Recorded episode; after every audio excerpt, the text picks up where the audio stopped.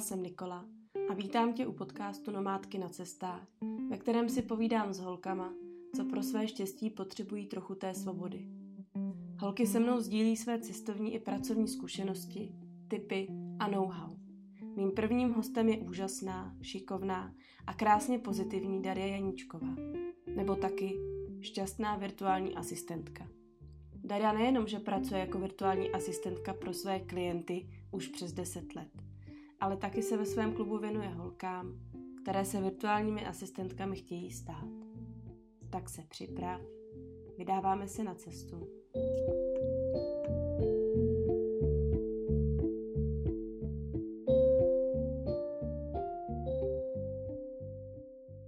Já jsem moc ráda, že si přijala to naše pozvání do historicky úplně prvního podcastu Nomádky na cestách. Je to něco, co vzniklo dost spontánně během posledního týdne a my jsme mysleli, že to bude sedít někdy až v druhé polovině tohohle roku a boom a najednou natáčíme. Takže je vlastně super, že jsme takhle rychle získali i proto tebe a spousta otázek na tebe od holek ze skupiny, kterou máme na Facebooku a je to uzavřená skupina jenom pro holky, takže kdybyste v ní ještě nebyli, tak si vyhledejte na Facebooku Nomádky na cestách. A teď už teda vítám tebe, Dario.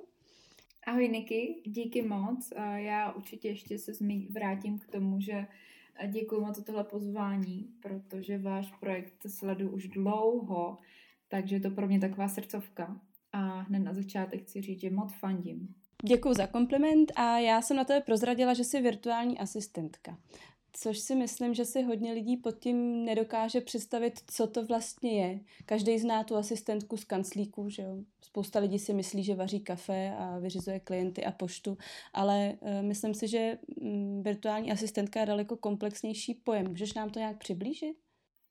Ano, přesně tak. Uh... Pro mě, já jsem asi tak před dvěmi lety začala o virtuální asistenci mluvit, že to je spíše styl práce než konkrétní typ práce. A to i právě z toho důvodu, že každá virtuální asistentka nabízí úplně něco jiného. A, takže pro mě virtuální asistentka je žena, která pracuje z domu, z cest, kavárny, nemusí vůbec být v kanceláři a pomáhá klientovi s tím, co ona právě umí, to, co už zná. To je vlastně to, co mě obrovsky na tom zavělo od začátku, i když jsem ještě vůbec netušila, co to virtuální asistence vůbec je. A takže některé ženy třeba se zaměřují právě čistě jenom na administrativu, zprávu e-mailů, vyhledávání informací. Některé do toho přidávají weby, některé dělají sociální sítě, některé dělají i vlastně personalistiku k tomu. Takže to fakt vychází vlastně z toho, co už umíme. A to je pro mě na tom to úžasný, proč se k tady k této práci může vlastně nachomítnout skoro každá. Neříkám každá, ale skoro každá. Takže jestli tomu dobře rozumím, každá asistentka má nějaký svoje specifické zaměření. Jedna se může věnovat, dejme tomu třeba webovým stránkám a sociálním sítím a ta jiná třeba vyplňuje excelovské tabulky a hledá rezervace. Rozumím tomu správně? Ano, je to přesně tak.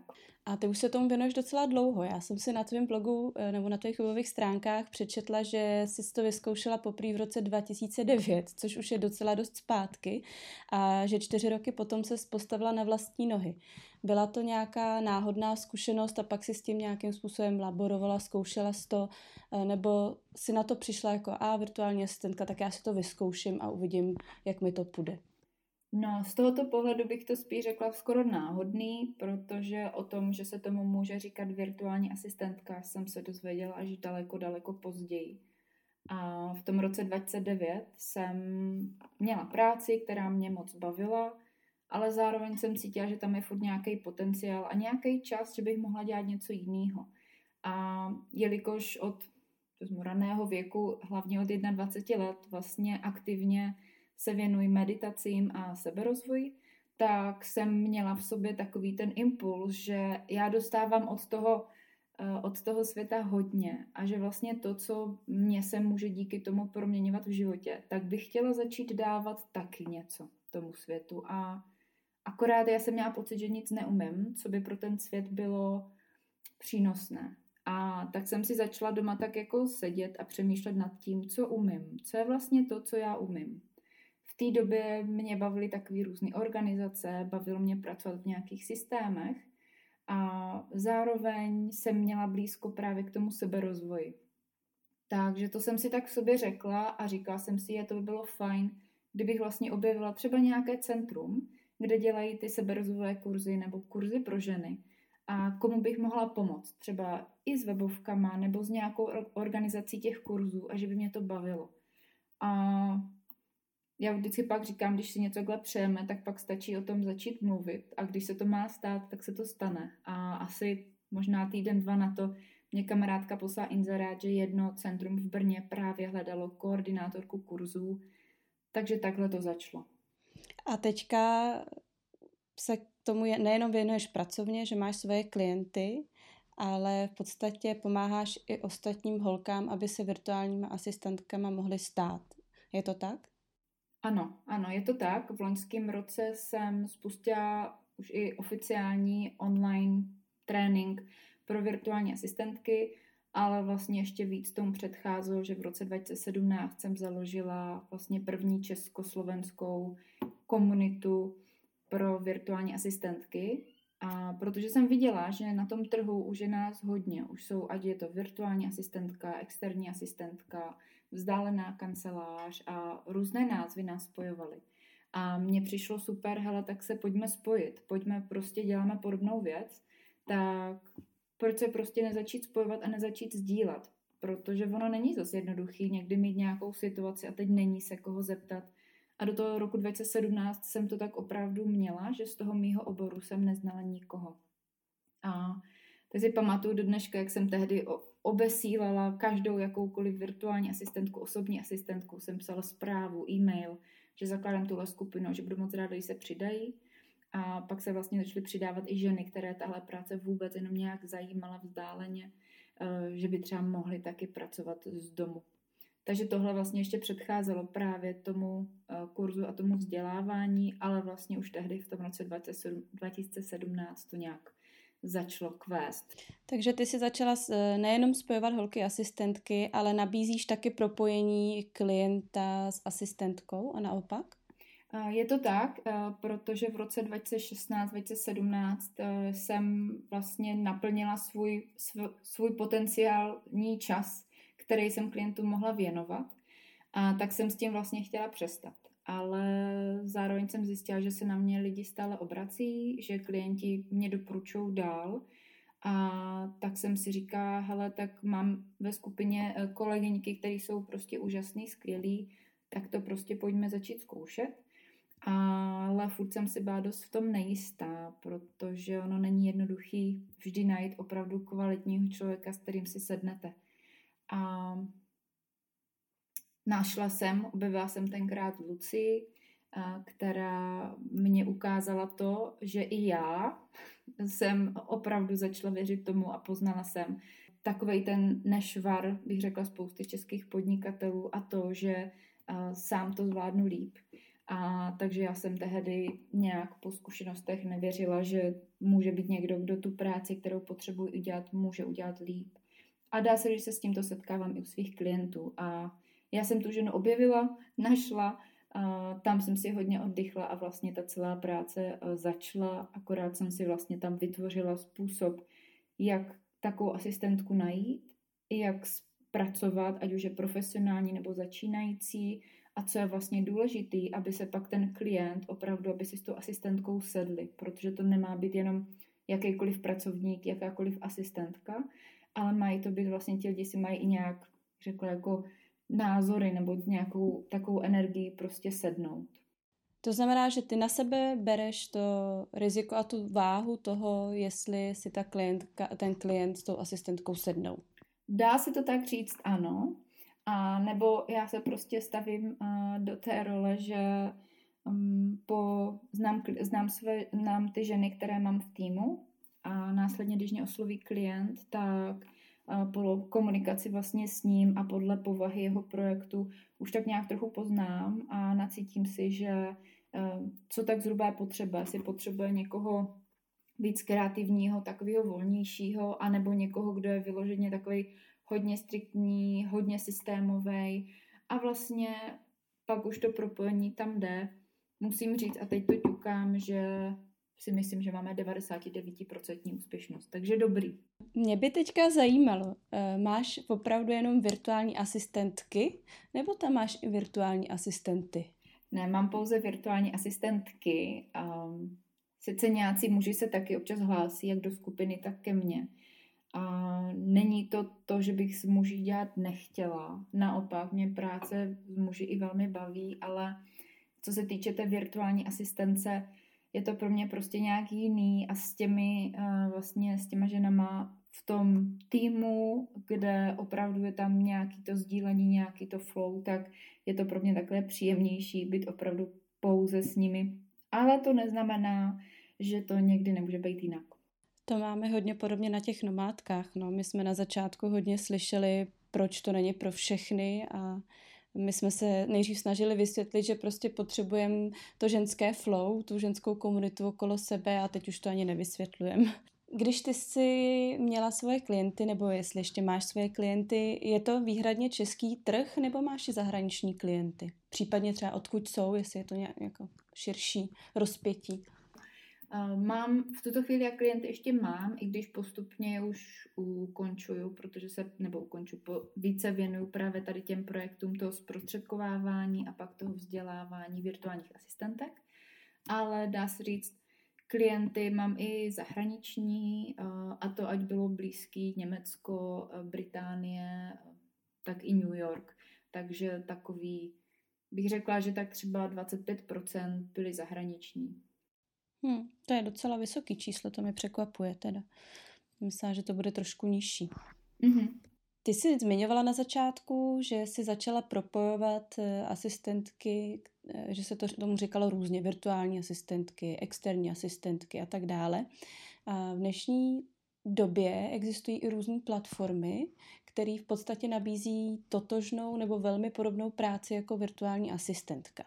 Může to být třeba Upwork nebo Fiverr nebo třeba český stovkomat. Vnímáš je jako nějakou konkurenci nebo to vůbec nebereš v potaz a nezajímá tě to? Jako konkurenci určitě ne, to vůbec. Já to s tou konkurencí mám celkově jinak, ale určitě to nevnímám jako konkurenci, protože si myslím, že tu službu, kterou dělám já a ženy v mém týmu, tak jsou ne, nejen jako ohodnocení úplně někde jinde, ale tou kvalitou úplně někde jinde. A řekla bych, že i máme jinou filozofii. Tak. A znáš uh, někoho z uh, virtuálních asistentek, kdo tam třeba začínal? Kdo se tam odpíchal, našel si tam první klienty a doporučení? Znám, mám mm, nějaký feedback od žen, ale pamatuju si jednu ženu, která tam dělá už nějakou dobu, ale třeba u ní jsem nezaznamenala jako že by nazbírala reference a pak skočí výš, protože opravdu ty ceny jsou tam velmi podceněné a to je právě to, co si myslím, že je potom náročný a takový zrádný, že když tam člověk dělá za tu nízkou cenu, tak pak v jeden moment říct OK, už mám dost referencí a teď tu cenu strojnásobím. A to je právě v tomhle takový riziko, když si zvykneme na tu nějakou sazbu a na nějaký, nějakou energii těch zakázek, tak pak je horší se z toho jako vystoupit. Ale zároveň mám i zkušenost s ženou, která uh, taky vlastně dělala uh, pro některý tady z těch serverů a má úžasný design, úžasný oko vůbec na tvorbu, dělá hodně sociální sítě a tak a té se to naopak zase krásně povedlo.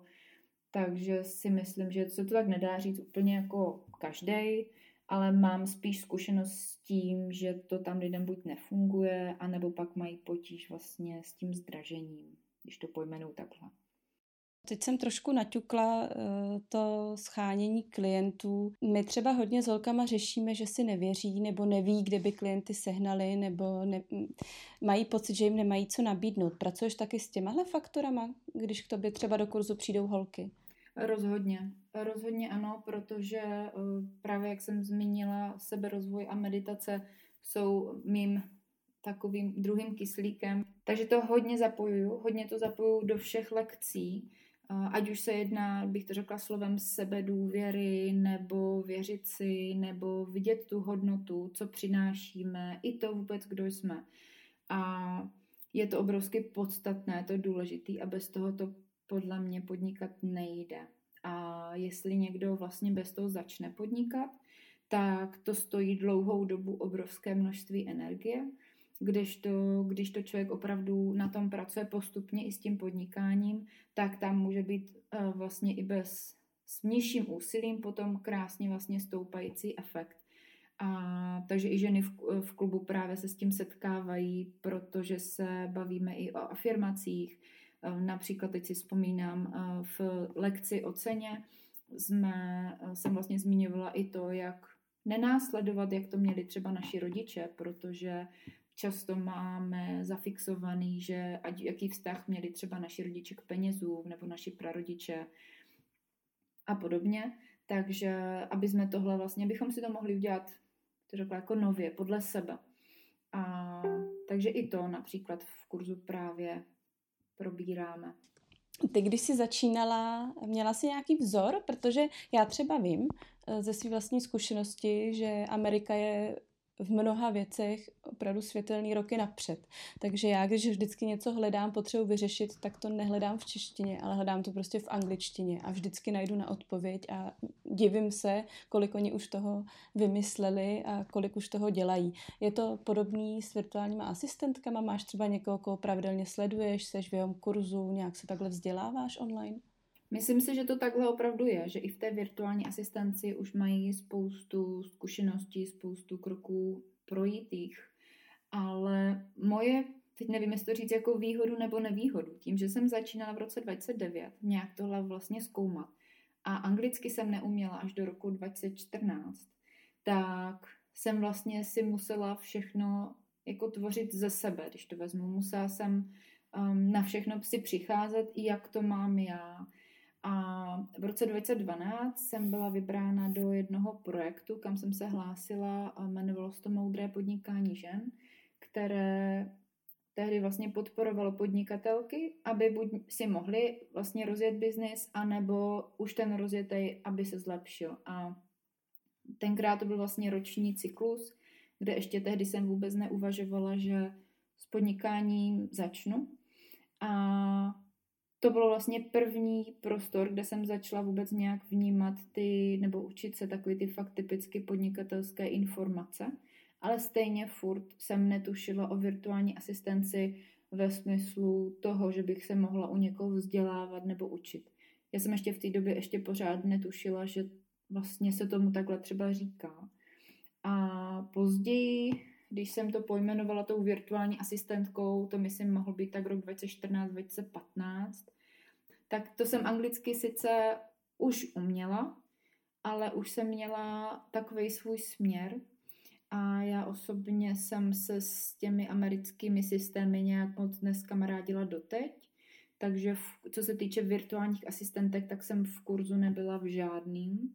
Já když něco zrovna aktuálně potřebuju nebo mám nějakou otázku, tak se někde jako vyhledám, ale já jsem to měla tak, že jsem byla otevřená všem podnikatelům, kteří mě inspirovali, ale nejenom té virtuální asistenci.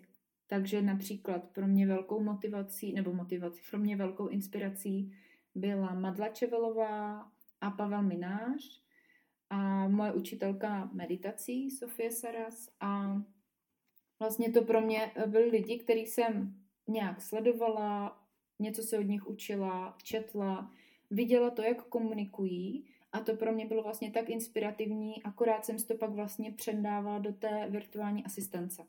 Takže to vlastně vnímám mm, v sobě jako tu trochu výhodu a že já vlastně v sobě nemám nastavený systém, který funguje někde. Já jsem si z toho, co jsem prostě viděla a co se mi líbilo, a to je třeba i to být v podnikání nohama na zemi, ale s otevřeným srdcem a být právě autentická, a dělat to, co nás baví, tak jsem si vlastně takhle jako nasávala z těch různých, vlastně od různých lidí, kdo mě, kdo mě zaujali jako tou energií, tou jejich osobností. Mně se moc líbí, jakou máš tu ženskou energii v tom. Já se poslední dobou hodně potkávám s klapama. Teďka mám za sebou jako dost intenzivní měsíc, kdy to bylo hodně o výkonech a o číslech, takže tohle je takový hodně příjemný slyšet, jak si jdeš tou vlastní cestou a jak se úplně nedržíš nějakého zajetého směru, jak by se to mělo dělat. To se mi moc líbí. A hodně zajímavý mi teda přišlo, že si zmínila to, že si do roku 2014 neuměla anglicky, což je docela zajímavý point v dnešní době teda mně přijde. A taková naděje pro holky, který s tím třeba bojují, že anglicky se prostě naučit dá kdykoliv a že když se podívám na to, když to začala dělat 2009 a zmiňuješ rok 2014, takže ty si takovouhle práci vykonávala i bez znalosti angličtiny, takže eh, jazyk nemusí být nutně bariéra eh, v nějakém takovémhle zaměření pracovním. Přesně tak a i ve skupině mám ženy, které dělají virtuální asistenci, mají taky naplněno, dělají třeba pouze administrativu, takové věci kolem telefonování, vyhledávání, umí pouze česky a dělají tu práci moc krásně, znají svou hodnotu, umí se i nacenit a nemají s tím vůbec problém. Takže určitě je to přesně tak. Jazyk není překážkou, jako když umíme jenom ten náš český, ale pokud někdo ten jazyk umí i jiný, tak může to být vlastně ta jeho výhoda, nebo to, že se mu může zase rozšířit, uh, rozšířit ten pohled i na jiný trh. Napadá mě třeba, uh, pokud někdo umí španělsky krásně, uh, neznamená to to, že musí dělat jenom překlady, ale dá se například zaměřit na firmy, které spolupracují se Španělskem a tam vlastně pomáhat s nějakou koordinací nebo s komunikací a opravdu těch možností je potom spoustu. My už jsme se bavili o tom, eh, že být virtuální asistentkou neznamená dělat jednu konkrétní činnost, ale znova to teďka zopakovala, že těch možností je opravdu hodně. Bavili jsme se taky o nějakým počátečním strachu, který často holky překonávají, když eh, si moc nevěří, že mají co nabídnout. A moc hezky si zmínila svoje zdroje, kde si čerpala inspiraci Mináře, Čevelovou a tak dále.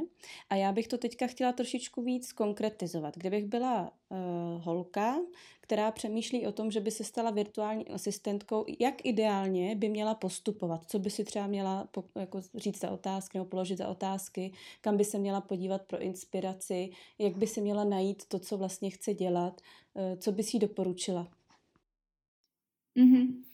Uh, jako první, a to základní vždycky, co doporučuji vždycky, a není to jenom o virtuální asistenci, ale jakýkoliv podnikání, a to je otázka proč, která je opravdu takovým základním kamenem a nestačí si jenom odpovědět, protože chci být nezávislá a chci vydělávat peníze.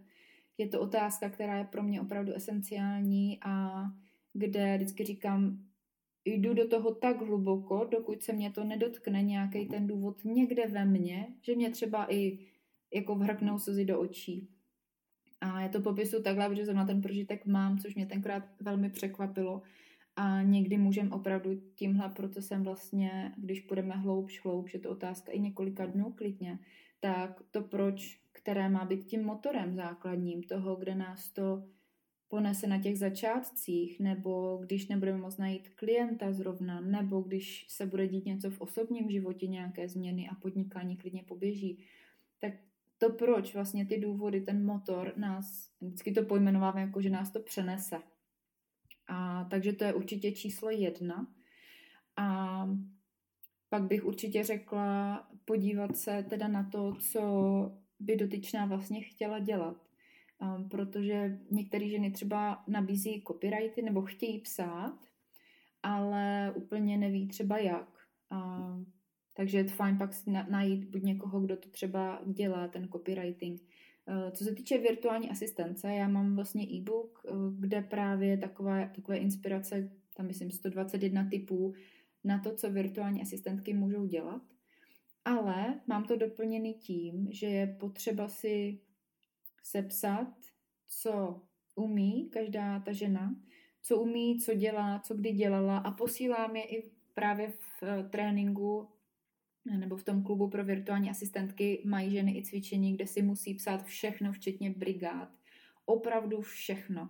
A takže takhle udělají soupis a pak mají škrtat. a mají škrtat to, co je nebaví, nebo co by dělat nechtěli. A z toho ono už se pak začne vlastně tak jako e, vyplývat, co je vlastně to, co ta žena umí, v čem je dobrá a na tomhle se to dá vlastně stavět a dají to aspoň nějakou odpověď, co by mohla dělat. To myslím, že je docela hezký schrnutí. To jako hodně holek se na to ptá. Já teda jsem v tvý skupině virtuálních asistentek a tam ta otázka je neustále dokola. Co mám dělat, abych začala, co si mám vybrat. A myslím si, že to proč je hodně důležitý a nejenom teda u virtuálních asistentek. Myslím si, že je to důležitý tak nějak celkově. Odpovědět si na to, proč to dělám, co mě motivuje, jako jestli mě to nabije právě ve chvíli, kdy už nemůžu a tak. Přesně tak, úplně s tebou souhlasím. Eh, zníš velice spokojeně, zníš vyrovnaně, zníš pozitivně, zníš odpočatě. Eh, přijde mi, že jsi spokojená s tím, jak to máš teď nastavený. Je to tak, nebo bys to chtěla třeba ještě trošku nastavit pro tebe líp do budoucna? Do budoucna bych to chtěla určitě nastavit ještě kousek líp. A, ale teď právě, protože se děje hodně změn, um, hodně um, proměn. Teď jsem v rámci svého pracovního života udělala nějaké změny v klientech a takže teď přichází hodně inspirace a já se tak trochu peru s tím, eh, kde následovat tu inspiraci a kde to prostě odložit, že to počká, že musím někdy i odpočívat. A Jinak spokojená určitě jsem, protože mě to baví. Baví mě to moc, když uh, opravdu tu energii, kterou v sobě cítím, tak najednou můžu i tvořit. A sice mi trvalo prostě spoustu let pochopit, že um, i když prostě odmala medituji a pak od těch 21, kdy jsem právě potkala svou duchovní učitelku Sofii, tak jezdím právě na seberozvojové semináře, i když si zmínila tu ženskou energii, tak je to vlastně pro mě něco, na, co, na čem opravdu, někteří jsou pracují, ale co vlastně rozvíjím už spousty let a věnuji se tomu vlastně z různých stran té své kvalitě života. Takže vím, že já jsem ten tvůrce svého života a je to právě pro mě takový ten dost základ, že každý den se já můžu rozhodnout, co vlastně v tom životě chci ale zároveň i prostě, jak moc musím makat, protože to není jednoduchý samozřejmě občas a vidím i občas, že si na sebe naplánuju věci, které úplně by být nemuseli, takže se učím i tak ještě furt vlastně jako brzdit a být, řeknu to tak slovem, který nerada moc používám, ale teď bych to tak řekla, jako být efektivní. To znamená efektivní ve smyslu té inspirace. Takže jako vytvořit to, co cítím, ale nechat tomu prostě to flow, ale zároveň i dostatečně odpočívat. To se mi moc líbí, dostatečně odpočívat. To se mi teďka moc nedaří. Eh, mluvila jsi o nějaký kvalitě života. Pro mě se to dá taky označit nějakým tím eh, velmi populárním eh, workflow balance, a což je teďka docela velký téma protože my jsme si zvykli na to pracovat hodně, nemyslet na sebe, neslyšet svoje tělo a myslím si, že velmi často se teď setkávám s příběhy stejně starých lidí, jako jsem já, co naprosto vyhoří. A musím říct, že mě to teda minulý rok málem potkalo taky. A jakože už jsem prostě nemohla ani vstát, neviděla jsem v tom žádný smysl, nic. Stalo se ti někdy, že jsi takhle vyhořela? Případně, čím třeba se snažíš vyvarovat takovýmhle situacím, kromě teda toho, že máš skvěle uh, odpovězeno na otázku proč a snažíš se mít kvalitní život a být tvůrce toho svého života, tak přeci jenom někdy nastanou ty situace, kdy člověk jako zakopne a potřebuje trošičku se jako nahodit. Tak co to pro tebe je?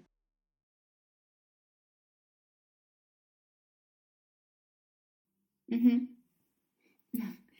Tak já, co se týče vyhoření, tak jsem jsem na takových pochybách, jestli jsem vyhoření měla, nebo to bylo těsný a protože si furt myslím, že to bylo dost jemný, ale bylo mě asi zhruba 23 let a takže jsem byla zaměstnanec a práce mě bavila, ale děli se prostě různé věci v mém životě a tak jsem nějak do toho pracovního trochu zahučela.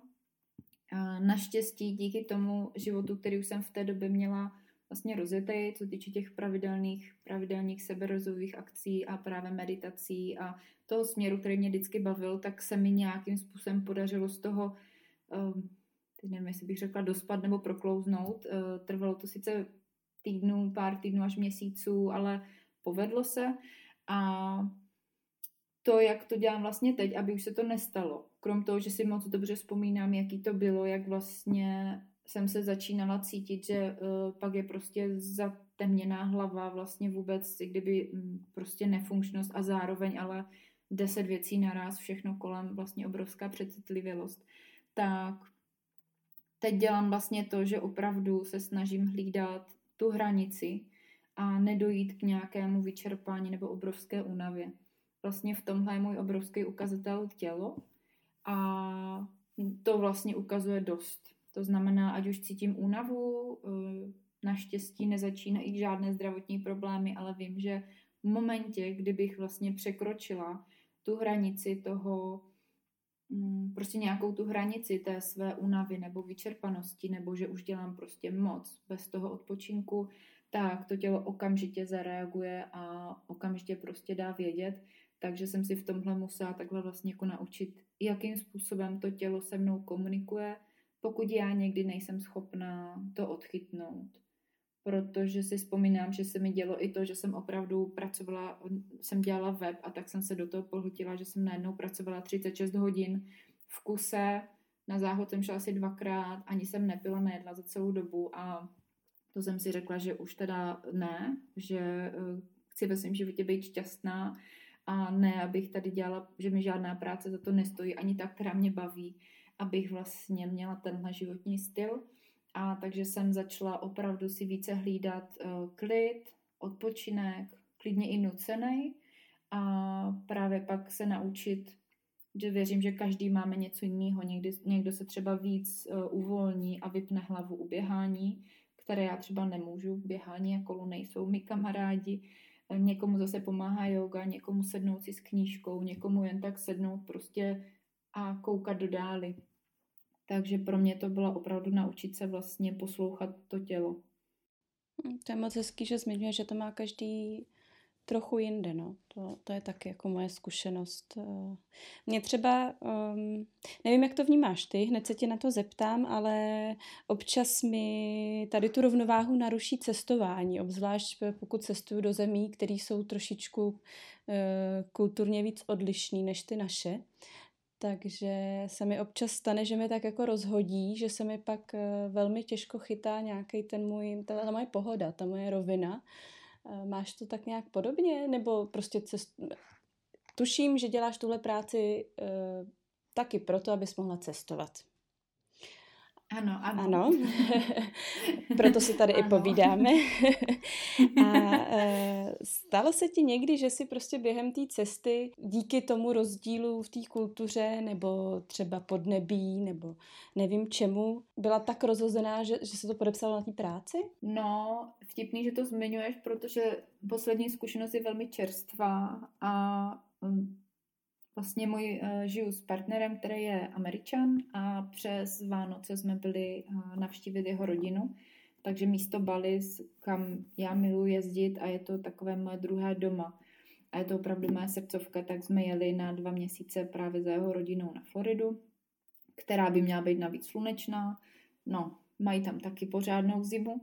A právě tam se mi stalo to, ale to to bylo hodně silný, že vlastně ten styl jakýkoliv tam pohybu, vůbec jako nevidění jakýkoliv odpočinku, zájem o jídlo, kdo kam jede, co se kde dělá, tak je vlastně tak obrovský, že já jsem nebyla schopná se v tom množství, jako navíc oni mají jako celkem velkou rodinu, takže jako furt bylo něco a já jsem věděla, jak je pro mě náročný vůbec si dát třeba jenom půl dne sama se sebou a dělat svoje věci, nebo prostě jen sedět a koukat do zdi a to jsem teda bych potřebovala i hodně, protože to pro mě bylo náročné, ale byla to obrovská zkušenost vidět, jak uh, i tady v těch situacích ještě občas vlastně nevím, jako jak se v tom vlastně hýbat, jak v tom být, uh, protože přece jenom je to rodina, kam se jde na návštěvu, tam se něco očekává. Já nejsem zrovna typ, co by plnil očekávání, ale vlastně ten tlak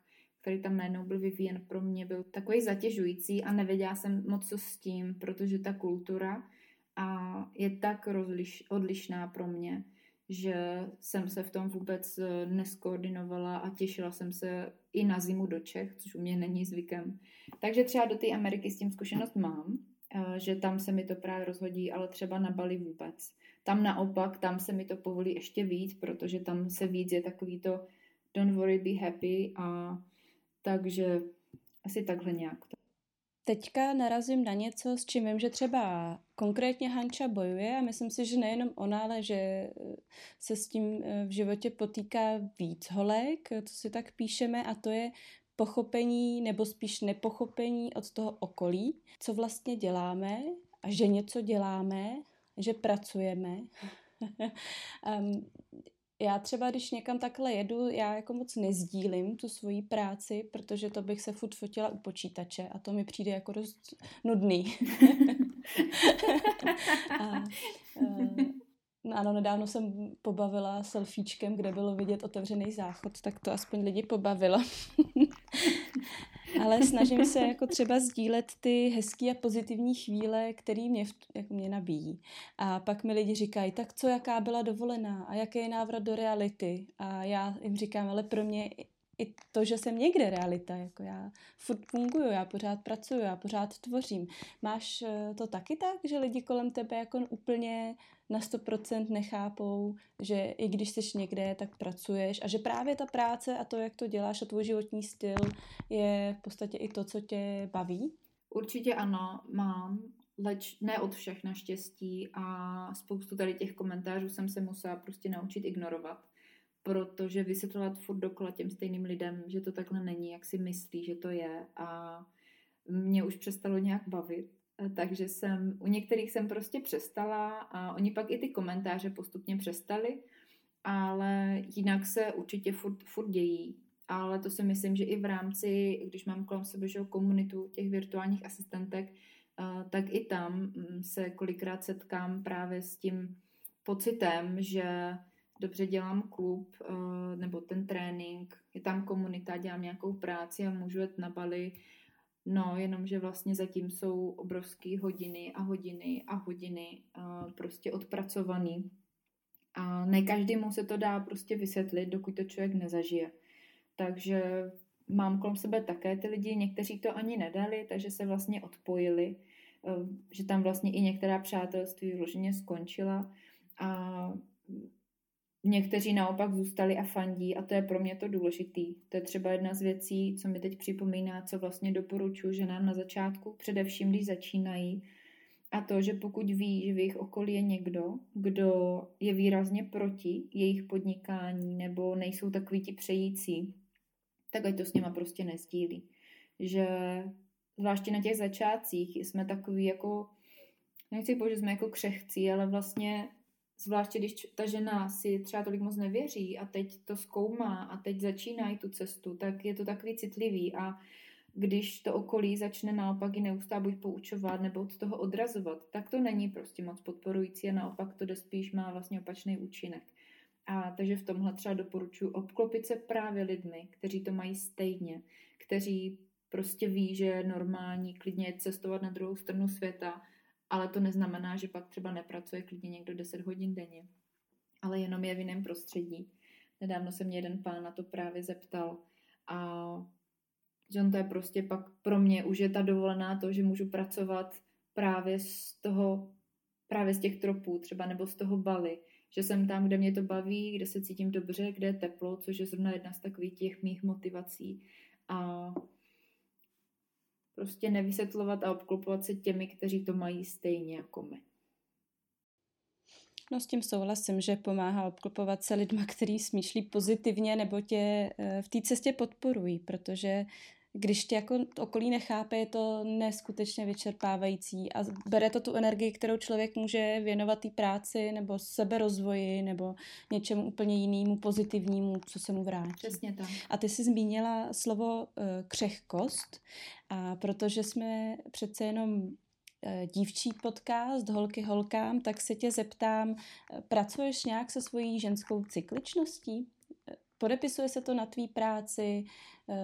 Pracuješ s tím třeba, že klientům řekneš, zlobte se, dneska prostě nepracuju, nebo máš to tak nějak nastavený, že máš třeba nějaký svoje uh, měsíční rituály, měsíční rituály nemám. Eh, s cykličností ve spojení určitě jsem, protože to je součástí vůbec celkově té mé, té mé letité cesty a právě hm, zkvalitňování života, tak jak jsem to předtím pojmenovala a opravdu těch částí je tam tolik, že bych to všechno nevýjmenovala.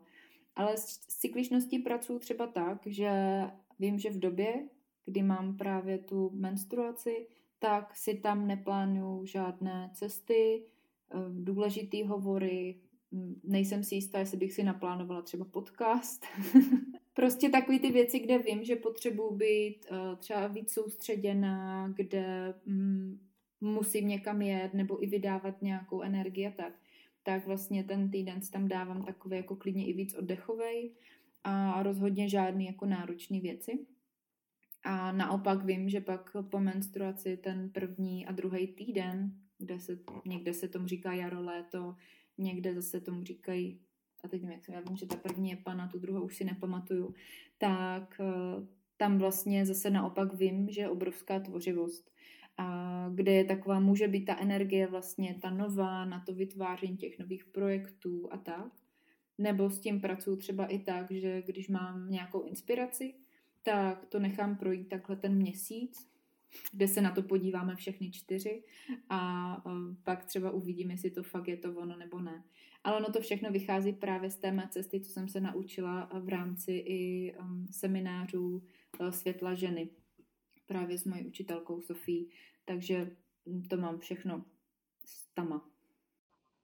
Já jsem pořád fascinovaná tím, jak ty takhle pracuješ sama se sebou. To mi přijde opravdu fantastický, protože mi ta cesta jako k sobě samý eh, nejenom, že vůbec trvalo si uvědomit, že to možný je, ale neustále trvá si uvědomovat, že na to můžu pracovat. Tak je super že vždycky narazit na někoho, kdo to má dost podobně. Já si zase neumím představit vlastně to nedělat, že mě, pro mě je to vlastně, um, já to mám tak, že mám v sobě pocit, že to nemá, že ne, jako bez toho nemá nic jiného smysl, než to objevovat, kdo jsme, co opravdu vlastně chceme, spojovat se s tím naším srdcem a s tou vnitřní silou, zvláště jako ženy, ale s tou zdravou, ne s tou bojující a tak. Ale, a to je pro mě vlastně ten smysl a z toho to právě pak vychází, přesně když se pak dělají projekty takový krásný, jako nomádky na cestách, tak uh, to právě pak jde cítit, jak v tom máte srdce a je tam vlastně to flow a pak to naskočí a vlastně jede to. No to děkujeme. Já jsem se musela před chvilkou smát, jak si popisovala, jak si 36 hodin dělala webové stránky a nepila a nechodila na záchod, tak já jsem momentálně v něčem podobným. Teď bych se tě uh, chtěla zeptat na téma, který zajímá spousta holek. Mě teda taky, i když se mě úplně netýká. Ty už to nadhodila, tvůj přítel není Čech, tvůj přítel je Američan. A mě by zajímalo, je to nomád digitální, není to nomád? Je to nomád. Nebo řekla bych, už je to nomád. to znamená, že nebyl nomád, když jste se seznámili. Přesně tak, nebyl nomád. My jsme se potkali v Brně, protože já běžně, když někde žiju, tak žiju většinou v Brně. A takže jsme se potkali v Brně a Mm, on vlastně učí angličtinu a učili ale, se tomu říká, jako osobně v učebnách, ať ve firmách nebo u někoho doma. Um, no, takže my jsme se poznali a já vlastně jsem do toho vztahu chtěla investovat, takže jsem zůstala po nějakou dobu v Čechách a zároveň jsem mu vlastně říká, hele, ale víš, ty to můžeš přece dělat taky online že spoustu lidí vlastně učí angličtinu online, tak třeba by to taky šlo. Mě ještě tenkrát navíc vytáčel jeho počítač, které já takhle ze srandy říkám, to, že ale bohužel tehdy mě sranda nepřišla, že začal startovat počítač a odešel si uvařit čaj a když si ho uvařil a vrátil se, tak se počítač začínal už jako, že už byl nastartovaný pomalu a já jsem to prostě ze svým um, posedlostí technologií a ještě vystudovaným IT prostě špatně dávala. Takže vlastně ten můj vliv byl takový jak na tu technologii, že vlastně potom, když je lepší i ta technika, tak může vlastně i tu i ten jeho dar, to učení, on je v tom výborný a moc ho to baví navíc, že vidím, jak v tom vlastně si to užívá, tak že i tohle může pak přenést do toho online. To znamená, nemusí pak v pět hodin ráno vstávat, aby v sedm byl na druhé straně Brna a když je zima a minus 10 stupňů, tak to stojí za to. A tak postupně, tam samozřejmě nějaký kroky, ale teď to bude vlastně v dubnu dva roky, kdy řekl, OK, já to zkusím. On to teda řekl kousek dřív, ale v dubnu to začal zkoušet. A řekl tenkrát, že tomu neuvěří, dokud mu nepřistane první dolar na účtě. A ten mu přistál už dva týdny na to, takže, takže vlastně učí online angličtinu a cestujeme takhle spolu. A můžu se zeptat, jak dlouho jste spolu? Čtyři a půl roku teďka. Takže už by se dalo říct, že jste vyladěný pár. Pardon, já nevím, jestli bych to... no ne, tak protože... Asi tuším, já se... tím jako chceš říct, ale... a tak jako, eh, je to takový, jako hezky se to poslouchá. No on nebyl nomád a já jsem mu řekla, že by mohl být nomád a teď už teda je nomád a cestujeme spolu, tak to zní tak jako, je to je prima, oni oba vlastně jsou um, nezávislí na místě, kde pracují a zároveň jsou, můžou teda cestovat spolu. Ano, jenomže teď jsem tak, taky jsem řekla, že začal před dvěmi lety, takže tam je dva a půl roku mé intervence a nadhazování vlastně té inspirace, že by to mohlo jít. Protože já nejsem ten typ ženy, která prostě, když si myslí něco je správný, tak toho může nějak jako nakroutí a nechci říct, že slov manipuluje, ale prostě se to ještě furt i někde v našich životech jako prostě děje a vidím to kolem sebe. Takže já jsem vlastně nechtěla udělat to, že mu to nakorigu, tady naplánuju, udělám za něj a on to bude moct začít dělat. A, takže vlastně tam bylo to dva a půl roku té vlastně motivace, té inspirace, ukazování těch možností, ukazování třeba těch výhod, ukazování i těch nevýhod toho, když třeba ten nomád není. A pro něj to byla zase naopak cesta zase se otevírat tomu, protože opravdu v tu techniku neměl důvěru a v online svět neměl důvěru. On, jeho jediný uh, online svět byl jako projít si fotky na Instagramu, občas si objednat nějakou knížku a přečíst maily a to bylo celý. A teď najednou, jo, je, ten jeho svět se vlastně úplně změnil a není vždycky vlastně jednoduchý vystoupit z toho, co jsme měli, na co jsme byli naučeni tak nějak dlouho a najednou vystoupit a udělat obrovskou změnu, kterou ještě ten člověk jako nechápe. Já tím, že jsem zase studovala vlastně střední školu informačních technologií, tak jsem mám pocit, že jsem k té technice měla v tomhle trochu víc blíž rozhodně než on, Ehm, protože v té Americe ten systém vzdělávání mají zase úplně jiný, ale i v rodině to vlastně tolik neměli. Mě naopak táta zase v tom velmi podporoval a um, byl takovou mojí inspirací, takže ono tam těch dva a půl roku těch postupných intervencí a, a inspirací a ukazování, že to jde i lehčej, bylo spoustu, ale povedlo se, nebo se spíš vlastně nakonec musel stejně rozhodnout sám, že jo? Protože, takže nevím, jak dlouho bych třeba čekala ještě. Asi dlouho si myslím. Ale vyladěný pár mě rozhodně pobavil.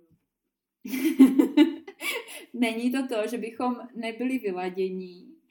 Spíš mně to tak přijde vlastně jako takový hezký slovo, že určitě, že jo, jsme se učili prostě komunikaci ještě těma jinýma kulturama, takže a furt se učíme a furt je vlastně něco na tom denním životě a jsou nové situace a nová místa a takže vlastně se ladíme furt, bych řekla.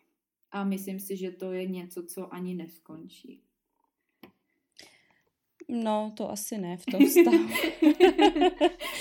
Není to vztah s rodiči, kdy kdo to řekne Níče, nebo kde musíš nechat své rodiče umřít. Tady s partnerem to takhle nejde, že? Mm. S tím prostě žít chceš a vybrala si ho. Ty už jsi zmínila, že teda mm, má v podstatě jiný kulturní zázemí, e, jakoby jinou výchovu, e, jiný školní systém má za sebou nebo má odchozený. Je to vidět i na té pracovní morálce třeba, že jako k té práci přistupuje jinak? No, neřekla bych. Nebo to, co jsem si zkoumala já, tak nemyslím si, že by to bylo, to ať má jakýkoliv přístup, takže by to bylo tím, že je jako američan. Že když si tak vzpomenu třeba za lidi, co znám, co znám, ať už z jeho rodiny nebo z dalších rodin, nebo co jsem se setkala, tak bych řekla, že to je spíš zase na tom, jako, na tom jaký člověk spíš je a jaký má rodinný zázemí, než že bych to úplně řekla, že je třeba američan, že bych neřekla, že například je víc línej nebo je víc aktivní, jo, že takhle jsem to v tom zatím nevypozorovala. No, jak se ti žije s, s cizincem? Protože my jsme jako dost, já bych řekla, že Češi jsou dost specifický národ. Jo, našim, ehm, neříkám, že všichni, ale přece jenom, když někam vyjedem, tak se chlubíme naším pivem, byť ho třeba moc nepijem, protože to něco, co lidi znají. jo, i, I ta řeč je, je to pro vás bariéra, nebo mluvíte anglicky, česky, nebo bariéra to vůbec není? No, mluvíme anglicky a bariéra to je spíš v momentě, kdy se mu snažím důrazně něco vysvětlovat. A protože právě tím já se furt cítím, že jsem stále v učení té angličtiny, protože jsem začala na konci roku 2013, když jsem odjela poprvé na Bali, tak jsem se vlastně začala mít obrovskou touhu prostě mluvit s těmi místními, takže tam začala moje cesta v angličtině toho roku 2014 a 2015 jsme se potkali. Takže pro mě je to vlastně furt, furt um, jako zlepšování, učení, naslouchání nových informací. A teď jedna věc je, že mluvíme doma, ale jak se tam pak objevují furt ty stejné slova, tak já se vlastně nenaučím nic nového, takže musím najít i nějaký pak jiný vstup, ať už to jsou knížky, ať už je to seminář v angličtině, ať už jsou to nějaké přednášky online, abych se naučila ty nové slovíčka, které zase jsou mně blíž a potřebuji se to naučit k té společné komunikaci. To je pro mě třeba obrovská výzva. Česky nemluvíme. Ehm, partner eh, sice česky rozumí, eh, nějak se i základně domluví, ale na, myslím si, na konverzaci takovou pohodovou domácí to ještě není.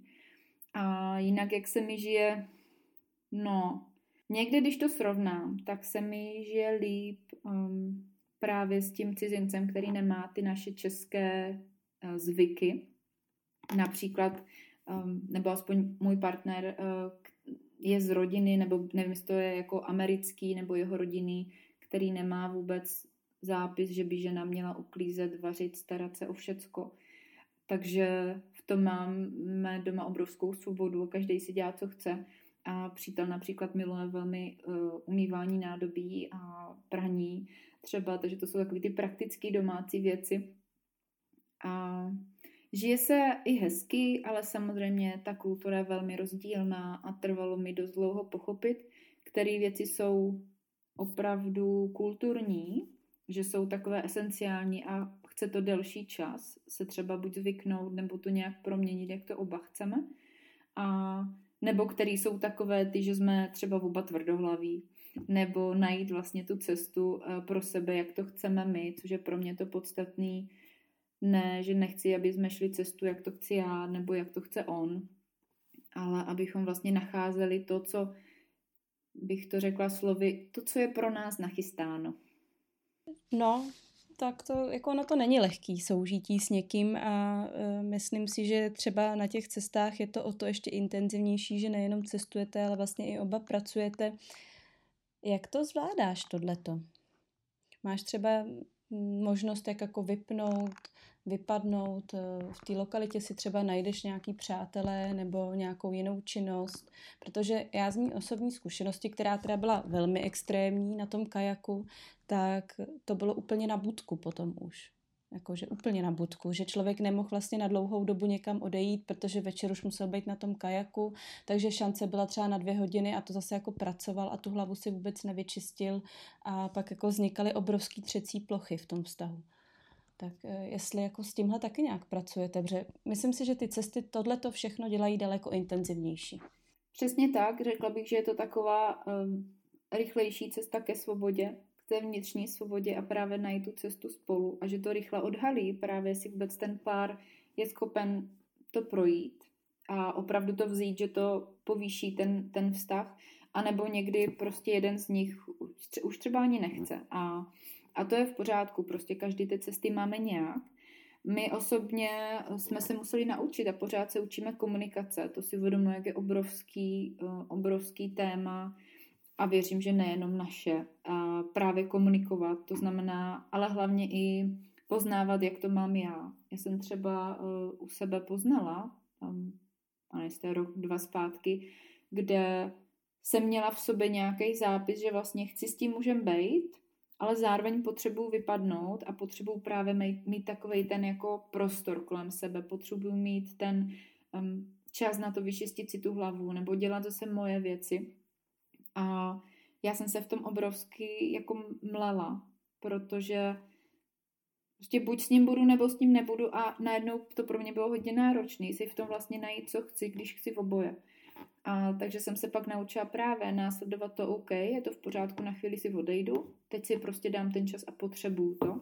A to neznamená, že se pak nevrátím a on tam, že jo, on tam je, nebo si zase dělá svoje. Takže um, tam se mezi samozřejmě objevujeme i takové ty různé uh, zvyky a různé partnerské závislosti, nebo vůbec jak jsme třeba každý, kdo vyrůstal. A tak k té komunikaci ještě právě bylo to, že je v pořádku si prostě říct, hele, teď potřebuju na chvíli prostě třeba ticho, nebo teď potřebuji na chvilku jít se projít. A to bylo velmi důležité a moc to pomohlo našemu vztahu. A to, ať jsme byli na cestách, nebo teda i v Čechách, eh, i teď eh, třeba jsme v Čechách, tak eh, přítel chodí furt dál chodit a já se sem milu si být doma, jen si tak prostě lehnout a jen tak si prostě dýchat. A, takže komunikace a říct si, hele, jdu ven, potřebuji si vyčistit hlavu a že se z toho nedělá žádný drama, že hele, on odchází. Protože i s tím jsem se samozřejmě setkala a vím, že některé ženy to tak i mají. To, to mají. Já osobně jsem s tím také bojovala, než jsem si uvědomila, že muži odchází a vrací se, ale že je vždycky důležitý od nich slyšet, že se vrátí. že pak se z toho drama dělat nemusí. Tak to já vám teda, no, já vám moc držím palce, ať vám to dopadne, jak, jak si oba přejete tady v tom vztahu. A ještě bych se tě zeptala na tu techniku. To je taky něco, co holky uh, hodně často řeší. A já musím říct za sebe, že u mě jako obrovský game changer bylo přejít na Meka.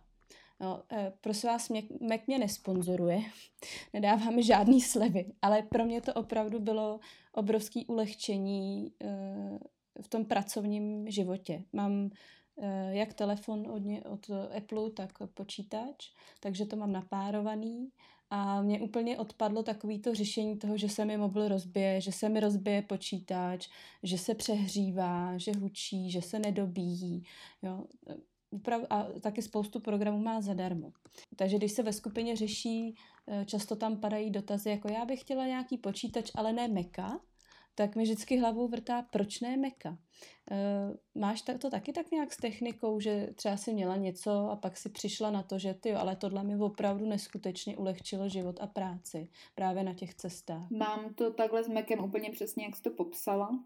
Já jsem si už ve 13, když jsem sledovala tehdy um, Kerry Brečovou eh, v seriálu tak, a měla tam takový ten počítač s tím, s tou úchytkou, tak jsem se tenkrát v těch 13 na to dívala a říkám si, Meka si jednou koupím. A, nebo Apple tenkrát jsem tomu říkala, že Apple si jednou koupím. A takže se mě to po hm, dalších 15 eh, letech povedlo a koupila jsem si Maca. A nedala bych ho ani z ruky a neměnila bych, takže mám taky Maca, mám iPhone, taky mě nesponzoruje Apple, když by klidně mohl.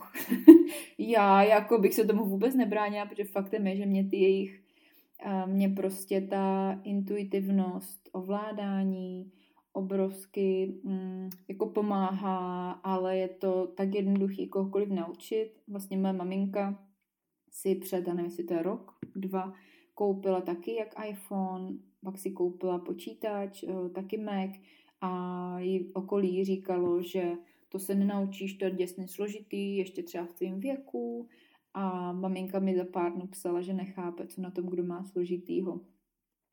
Rozumím tomu, když to někdo vlastně nechce z důvodu ceny, dá se na to podívat i tak, že to může být jako prvotní investice taková trochu vyšší, i když já, když si pak vybavím um, vlastně srovnám, když jsem dřív mývala no, počítače nebo notebooky a jak pracovali, s jakou rychlostí, jak dlouho mi co zabralo a stejně kolik stály, tak ten rozdíl nebyl tak velký a ještě ta vlastně údržba trvala, nebo musela být jako častější.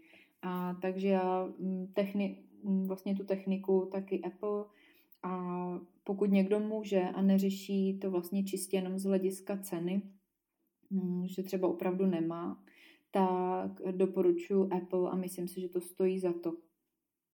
Já teda můžu prozradit, že Apple dělá dost často akce pro studenty, tak to je docela dobrý kontrolovat. Občas taky dělají akce, že vyměňují starý za nový, ale což dělají i jiný značky. A já teda ani jedno nemám z první ruky, jako že jsem se to nekoupila nový, mám to z druhé ruky a není to na tom vůbec znát. Takže, a, protože to jsou prostě jako docela mohutní, robustní uh, přístroje, tak mě opravdu nevadilo, že je z druhé ruky, že má jeden malý škrápanec. No. A já se díky té technice vrátím eh, k dvěma posledním otázkám o virtuální asistenci. Já jsem se vlastně úplně zapomněla zeptat na, na to, jak virtuální asistentky vnímají Češi. Protože jo, že je to vlastně práce na dálku, že se fyzicky nevidíte, jak, jako funguje tam důvěra? Moje zkušenosti jsou takové, že ano. Ale z doslechu vím, že naopak paradox je totiž ten, že většina žen kolem mě nebo v komunitě má zkušenost to, že se lidem třeba nechce spolupracovat na dálku. I když si myslím, že teďka 2020 je prostě úplně jiná doba, tak je to opravdu jiný, než když jsem začínala já v roce 2009. A takže moje zkušenost je taková, že jsou tomu otevření minimálně. Eh, spoustu z nich už nějaké zkušenosti s nějakým delegováním mají. A i když ne, tak jsou tomu otevření, protože vidí, že to funguje spoustu online věcí a podobně. A v momentě, kdy někdo tomu není otevřen, tak to zase pro mě to znamená, že to potom není můj klient. Protože to je pro mě jeden z těch, eh, když si hm, jako virtuální asistentka ujasňuji, kdo je můj ideální klient, to znamená, k komu mluvím, koho chci vlastně, s kým chci spolupracovat, tak já tam právě jednu z věcí mám i to, že je otevřen té online spolupráci a že je s tím prostě v pohodě nebo minimálně tomu otevřen a chce, to, chce do toho prostě jít touto cestou.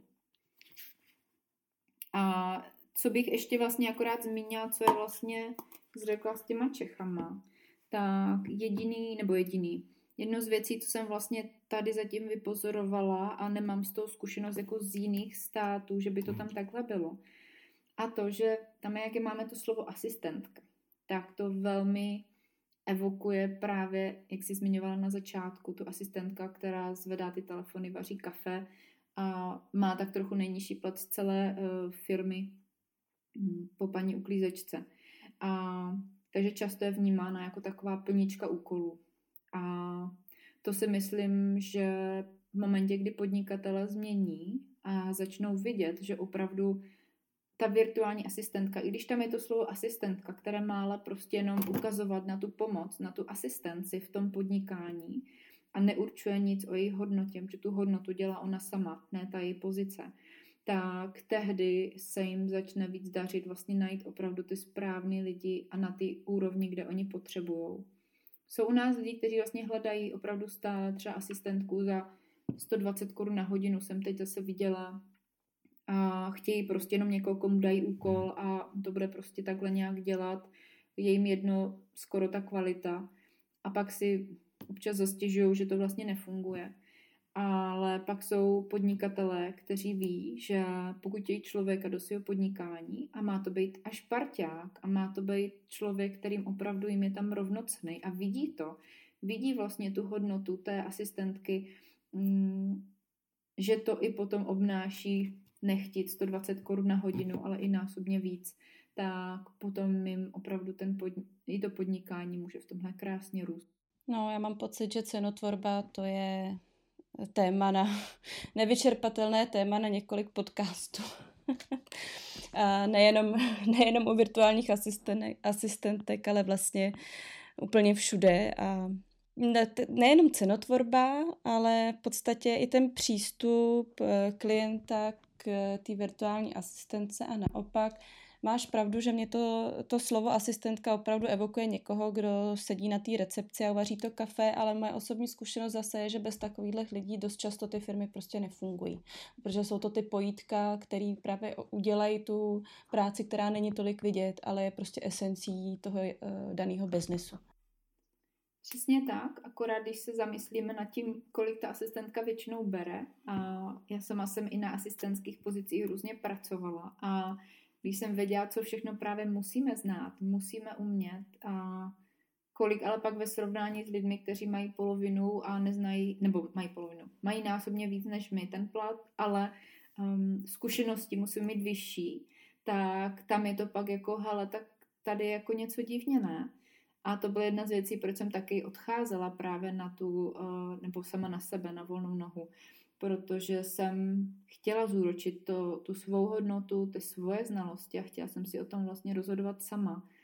A proto mě i baví, že si přitahuju klienty, kteří opravdu vidí tu hodnotu, nejenom hodnotu té práce, kterou dělám a kterou opravdu přináším, ale vidí i hodnotu mě, to znamená, nekoukají se na mě, že je asist, nebo je klient a pod ním je ta asistentka, která on zadával ty úkoly.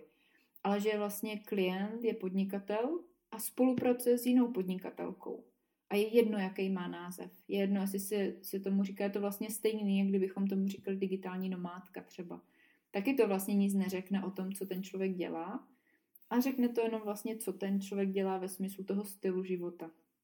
A, takže bylo super a vlastně to je něco, na čem už pár let pracuju, abych nejenom rozšířila tu virtuální asistenci, ale abych ukázala tu hodnotu, um, vlastně hodnotu těch, uh, těch žen, které tuhle práci nabízí nebo dělají. A jedno, jestli administrativu weby, to je jedno ale že když ten klient se tomu otevře a opravdu tu ženu bude vidět tímhle způsobem, samozřejmě na druhé straně je to, že se ty ženy takhle musí vidět, že musí opravdu tu svoji hodnotu vnímat, tak potom těm podnikatelům to opravdu přinese daleko víc, než když za polovinu, třetinu peněz si najmou někoho na plnění úkolů. Hmm. Já myslím, že si to moc hezky skrnula, no, že je to partnerský vztah. A to mě teda přivádí na poslední pracovní otázku. Eh, pokud my, jakožto podnikatelky, biznismenky, to je úplně jedno, jak se to nazve, budeme chtít využít služby virtuální asistentky.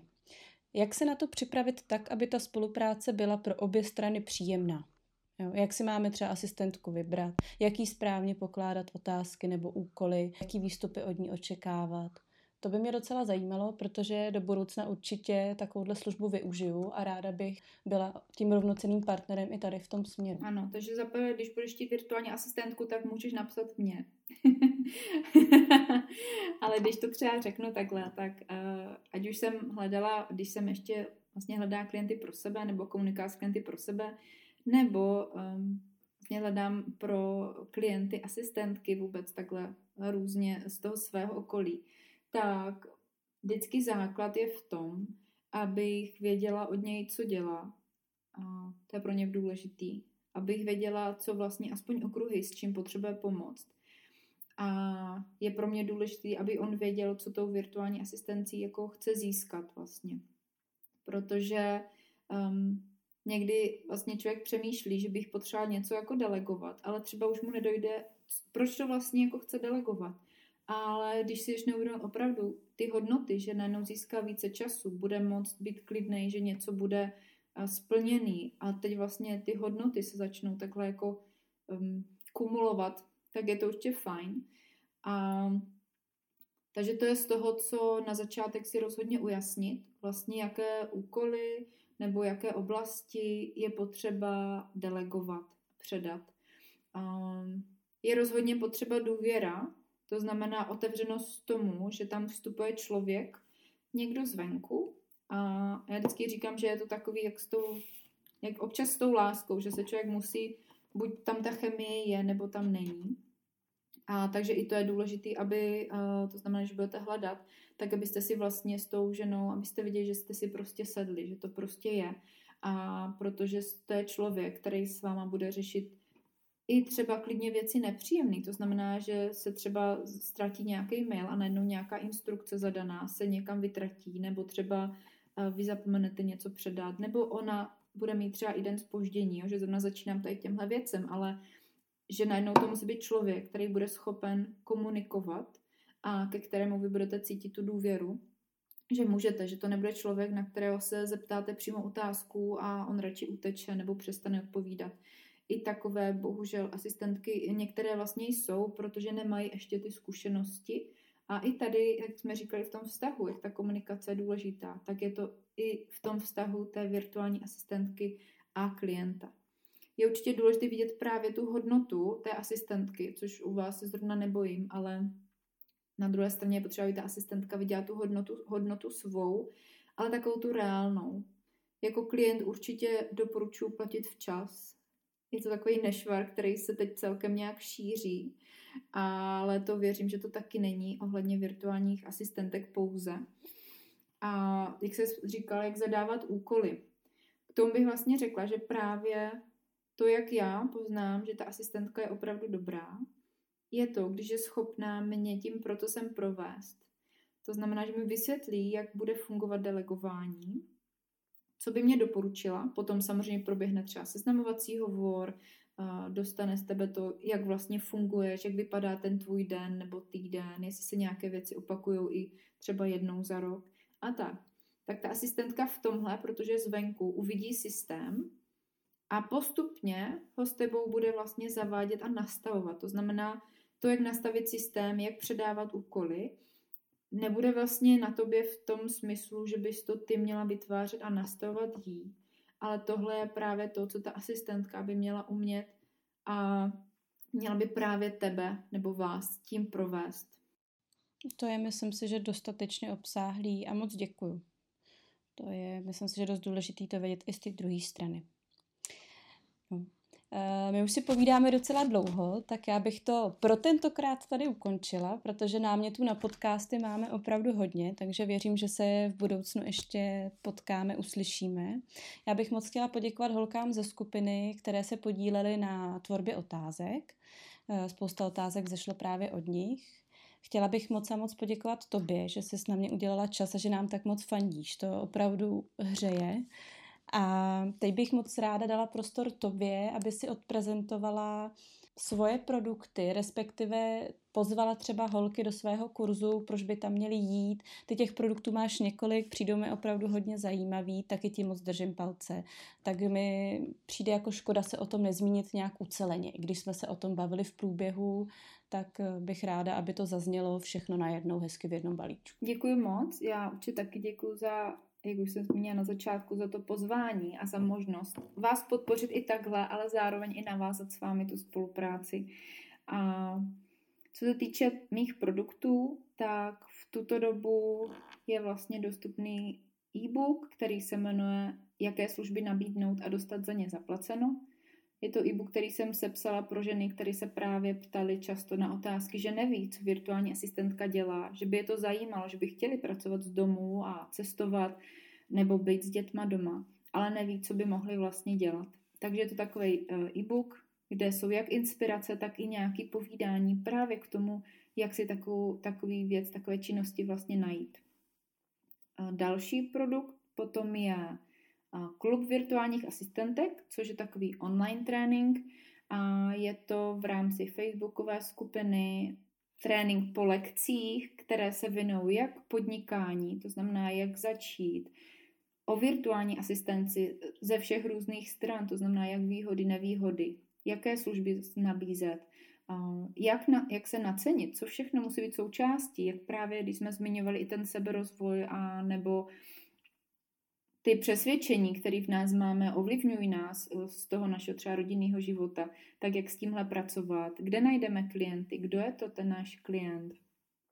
I právní, eh, právní teď nevím, jak se to řekne, eh, právně správně se jmenuje lekce, kde se právě věnujeme i té legislativě, která je potřeba, že nejde jen tak si říct tady jít k sousedovi a vzít si od něj peníze a říkat tomu virtuální asistence, a je tam takhle asi 18 lekcí, mm, celkem jsou některé jsou přeplněné velmi a je to propojeno s mým individuálním provázením, je tam možnost individuálních konzultací, probíhají téměř každý týden živá vysílání na daný konkrétní téma.